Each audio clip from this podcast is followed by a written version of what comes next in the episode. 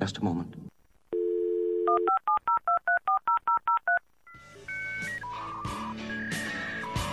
Just a moment. Welcome to the Future Law Podcast, exploring where the law has been Hey Siri, take a selfie. and where it's going. Oh, good afternoon. From the brilliant My name is Sophia, and I am the latest and greatest robot. to the scary Just what do you think you're doing, Dave? And everything in between. Please welcome your very real and very human host, Dan Hunter. Welcome. You're listening to the Future Law Podcast. I'm your host, Dan Hunter, and today I'm joined by Carl White, the CEO of CX in Law. Welcome, Carl. Thanks for having me, Dan. Ah, it's a pleasure to, to have you in. So, CX in Law is the name of the company. Uh, what do you do? And tell us a little bit about the journey that's got you to this point. Okay, well, CX in Law helps law firms to gain some commercial advantage through a focus on their clients' legal experience. The Uh, CX is CX stands for customer experience or Client client experience. Got it. Uh, semantics there that's Yeah. uh, is often quite interesting to explore. But um, that's uh, essentially what we do. It's turning clients into into promoters, um, and we do that in several ways. Of course, through developing service culture of a law firm, um, developing new client skills. I would say. Um, and also developing law firms' capabilities around, you know, innovating the client's experience um, through, throughout their, their journey that they undertake with the firm. So tell me, how did you uh, end up here? I'm noticing the accent. Um, you're here uh, with me in Melbourne, and CX in Law now is an Australian company, but you Yeah. didn't start that way. No, I didn't start that way. I put the, uh, the being here in Australia down to uh, my wife, who's from Melbourne. Great. Um, so the business was effectively restarted in in, um, in in Melbourne at the end of 2014, but it originated in the UK. And, what were you doing there? Well, I, I've been working for Ashurst for about seven years in professional development. And before that, my background was in theatre arts and practice. So I studied theatre at Manchester University. I then went to the Royal Academy of Dramatic Art RADA in London and I did stage management and theatre production. And in there as well was kind of retail operations and client experience management. And then all of that fused together really to form um, one of several businesses at the time. Um, one of those brands was CX in Law, and with my co-workers, we'd also been focusing on the retail sector as well. Um, but CX in Law became the kind of predominant um, area of focus for us.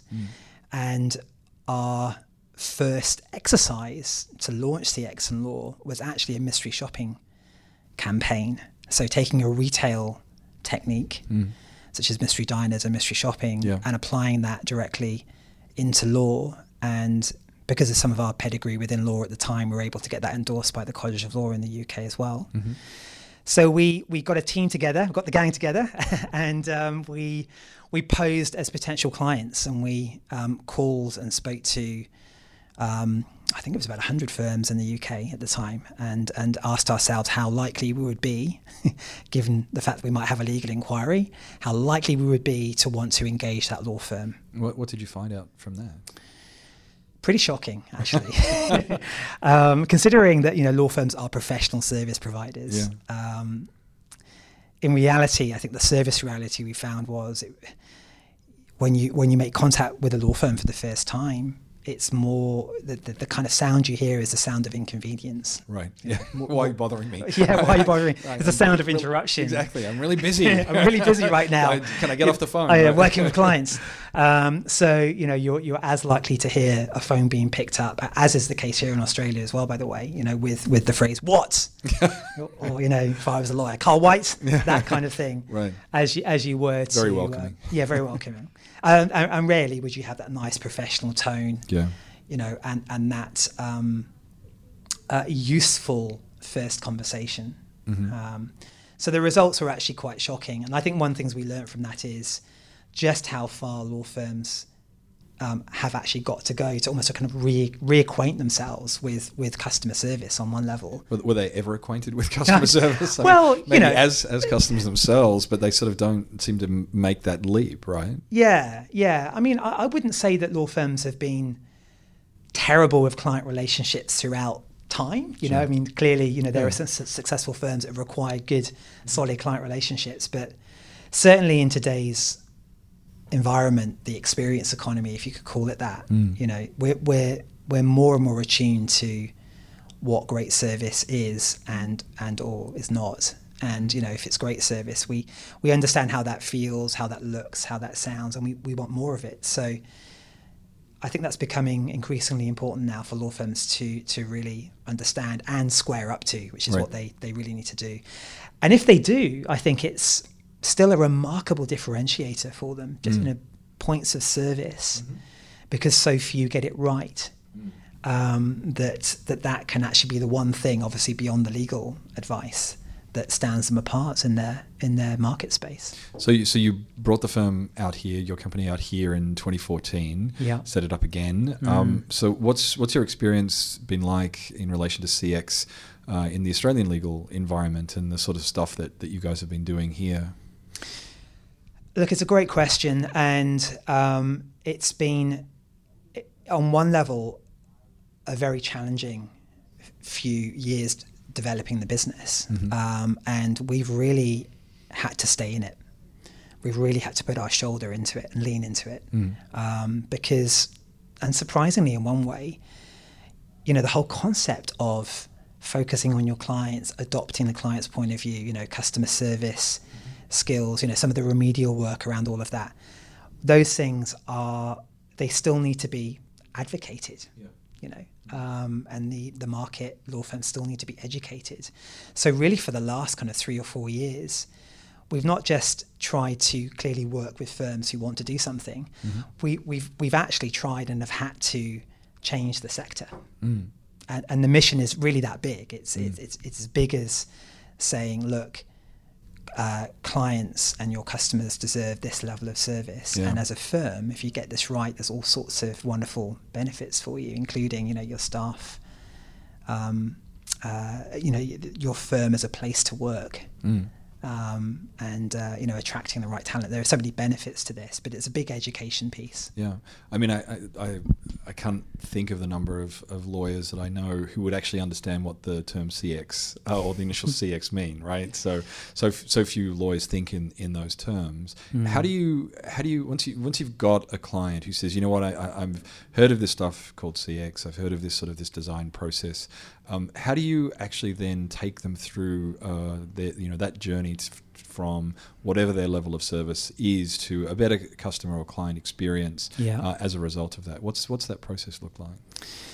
Yeah, well, uh, we, we've discovered along the way that there are kind of three components to the bigger journey a, a law firm might undertake. Um, it starts with really understanding the business case for it as a law firm and mandating the client experience as you know a, component point of focus for the firm. So there's there's a governance piece actually. There's there's a there's a there's a business case that needs to be formed, and establishing that is really important. The other component of it is um, insight. Um, so you know, going with the idea that it's the client opinion that matters most. um, we need to um, see the world as they do and uh, invite client feedback. So that's often the starting point, and that actually helps because you know if you're if you're gathering feedback, if you're engaging the client in this co- broader conversation around the client experience, then essentially you, you, you're gathering data that then allows you to build that business case and spark the conversation. And I think that's a really important starting point. It's like how do you how do you as a firm begin the conversation with your team? Um, there's various ways you can do that, but if you're able to bring the client perspective into that conversation, then um, you will find your team sitting forward if you do that well. And and where is that um, being driven from? Is it is it from the partner's office? Is do you find that there are the marketing or BD people who are saying you, we really need to change our approach? I mean, where do, where do you find the most traction for your your ideas? That's also a fantastic question because I mean we're we found ourselves dealing with firms all ends of the market, Uh-huh. And and actually within the last kind of I would say eight or nine months, um, and only in the eight or nine months, last eight or nine months, we've seen mid-market firms really embracing this strategically. Yeah. But but you know we, we, we would work with some of the smallest firms as well, and, and new to us would be sole pracs too. Right, okay. Um, so really, to answer your question, it, it really depends. Yeah, okay. um, it can be the head of practice. Uh, it could be BD. It could even be HR. Mm-hmm. Um, it's just normally someone who the penny is dropped for. Yeah, yeah. um, and that might be you know the managing partner, or it Right. might be someone else. Yeah, yeah. yeah. Um, can you give us uh, an example of, of a firm or, or a sole prac or, or whoever that you've worked with where you can say, you know, that actually really improved their net promoter score or whatever it might be? You know, like the, at the end of the day, um, that worked. You don't have to name names. I'm just interested in, in sort of, you know, signal experiences and examples of, of things that you've actually gone in and said, here's something that we've done that's really changed the, the things for this, this firm. Sure. Um, I can think of one Melbourne based firm, um, multi practice firm, so a lot of commercial work, but also some private practice work. Um, they actually started with uh, what I would describe as their point of sale. Let's Okay. call it what it is. It's the Yeah. first point of contact with prospective clients using retail terminology. Yeah. Um, and they're a value pricing firm. Okay. So an interesting one to, to work with, um, with a different focus on Yeah. how to engage clients. But they they wanted to get a view on how well they were articulating that value pricing um, uh, benefit to their clients at first touch. So with them, we actually did run the the mystery client exercise yeah, across mhm. all of their teams. Yeah. And it was actually, again, for them, quite a provocative, um, quite provocative insight because they realised that whilst they kind of intellectually understood value pricing, um, they weren't entirely able to kind of communicate that. Um, and, and, and in doing that, you know, uh, uh, move a prospective client they would want to be engaged by along that process Yeah. to becoming a client. So we, we got a baseline. We discovered that only about one in 10 of their prospective clients um, would actually go ahead and convert to a, to a, a file, if Yep, you like, yep. profitable work. Yep. Um, and then through um, that insight and through bringing some, some training and also some kind of client friendly process or client journey mapping Yep. methodology to, to, to what they were doing, we were able to upgrade that. So now we're looking at about seven in 10 of those, those clients who are likely to want to pr- progress. So that represented about 20, above 20% increase in their, their instructions. Right, that's um, fantastic, As a right. period of time. Yeah. How long, Yeah. how long did that whole process take you? Well, they're a firm of about 100 people. Okay. and it's interesting because when you do the when you do the the mystery client exercise and you feed that back and you have to do that really well because it can actually be quite there's quite a little bit of shock and awe involved in Hmm. Yeah, yeah, that yeah, sure, so you've got to you've got to bring some drama to that was but gonna you- say, people get very anxious. and, like, anxious you know was it me and Yeah, so yeah. you've got to bring integrity it's got to be constructive there's also got to be some fun and you know uh, it's got to be well facilitated but if you do that well then you can actually see the the immediate bounce Mm. in instructions because of the awareness that it's brought about Mm. um, but then to embed that change Mm. it took about um, seven or eight months i think in Right. the end to actually see those changes Right. coming through And and is the main thing really just sort of like a, a change in the emphasis of the of, of the fee earners and, and the, the people who are doing the initial point of sale and all of the follow up, or are there sort of like significant changes in the processes that you're finding within firms, or presumably you're going to say it depends, but but do you find them find that happening a lot? I, I don't actually think it, it does depend. I think what, what we've discovered is it's certainly a mindset change. So Right. a service mindset Yeah. is really important uh, to, to this. Um, and knowing that there is an inside story, you know, the busy in affidavit mode, and then, you know, you've Yeah. got you've got a, a human being that's calling Right. in or whatever the case Right. might be, So whatever now I've gotta channels being used. yeah. So change that hat. Yeah. So there's some psychology there, there's some mindset work there, Mm. and, and um, that is the change that you want to see uh, coming through at the start, but also the one you kind of want to leave this firm with in the end, right? Yeah, So yeah. This whole idea of plus and minus one that that you know we're all responsible um, uh, as as uh, can almost call the team games makers. You know, we're all games makers for the for the service performance. Mm-hmm. Yeah. Um, there are there are plus ones we can we can add into the the day or, or, or minus ones around the service experience. So adopting that mindset is really important. Mm. But then absolutely there's design thinking here. You know, you, you're thinking about the world again from the client's point of view, the human experience, the vulnerabilities even of a sophisticated client. Yeah. You know, at the start of their their legal journey, um, and then there's some design. So doing this by design rather than by accident. So what are the client friendly processes that we actually need to now um, uh, create or upgrade that's going to make it easier for them to do business with us and at the same time and this is really important easier for us as operators to do what we've got to do easier, more efficiently, with and with more confidence and, and, and better results. So it's it's really important to spot the what's in it for me as a, as a as an operator as much as it is to uplift the external client's experience. Those two things go hand in hand. Yeah. One of the things I'm really interested in in chatting with you about is is this um, focus on design, and it's really become this kind of huge movement, right? The, the human centered design um, started out really really small, but you see it in lots of different places. So you're you're a pretty unusual um, version of that in, in customer experience and and customer focused design. There aren't many um, companies like yours yours out there, but lots of people are focused on design within an innovation framework, um, user experience. Um, some people specialize in you know user interface and those sorts of things. I was just wondering if you sort of see what you're doing as, as part of a kind of a larger trend within within law firms, because I certainly can see lots and lots of firms that for the first time ever are sort of saying, oh, maybe we need to have designers in here. And they don't really know what that means. You know, no. sometimes they sort of mean, oh, graphic design. I'm like, oh, I don't think you mean that. But, yeah, yeah, but it's sort of like, it's, it's, I wonder if, if your clients are sort of starting to pick up on that interest in and that need for having a, a, a real uh, sense of design and thinking things through rather than just doing it the way we've always done it. I, I, would absolutely agree with that. I think for, for law firms, for practitioners, it can actually, it's quite an overwhelming environment to be mm. in now because we are hearing, you know, legal tech, technology, innovation, design thinking, user design thinking, all of those things. So um, there's, there's a lot on one level to get your head around. Mm. Um, and um, there's a bit of a hotbed, I think, in Australia. This is one of the reasons why it's so excited, so exciting for work in the Australian legal sector at the moment because all of that is happening. Everyone's thinking about it. Everyone's yeah. thinking about it. Yeah. Um, which means on one level it can become a bit of an echo chamber. Yeah. Um, and you know the larger legal market uh, still, you know, may not be quite as acclimatized to this as we think they might be.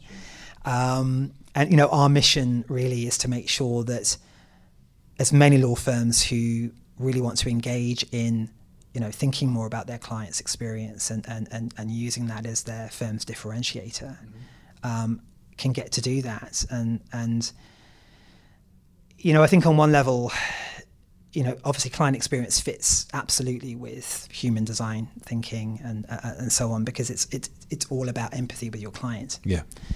Um, it's all about understanding your client better, um, and that being your start point.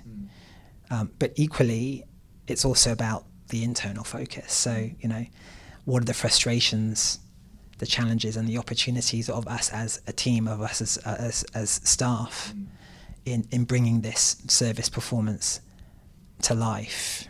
You are you the only um, firm company that that focuses on customer experience within the legal services market? I don't really know of any others. I'm sort of interested in what do you think is the future of, of customer experience design within within the legal um, services marketplace. I would say this, wouldn't I? But I think it is the future. Right. Okay. of, of, of, you have to say that. Uh, yeah, I would have to say that. Contractually but, obliged to do so. yeah, but I, I, I would kind of back that up because, you know, there, there's a recent report by LexisNexis and Cambridge University that said, you know, CX is a law firm's differentiator today. Yeah. yeah. Um, you know, we're, we're we're talking about again even even if there's a sophisticated commercial client all of those clients are customers just like you you or I you know mm. we, we've we bought the Domino's pizza the night before we've we we we we had the experience at Woolies uh, we had the experience this, at yeah, Woolies exactly. we, we bought our coffee yesterday you know exactly. so we really understand this now and and we're bringing those expectations to law yeah. to our expectations of a legal service yeah it's really about you know increasingly care beyond the legal advice. It's right. about how we're concierge through the matter, knowing that, well, hopefully, knowing that this firm has got the legal advice down, right? Right, absolutely. We're not necessarily yeah. worried about that. Um, so I think client experience is at the heart of the matter, really, yeah. for, for law firms going forward.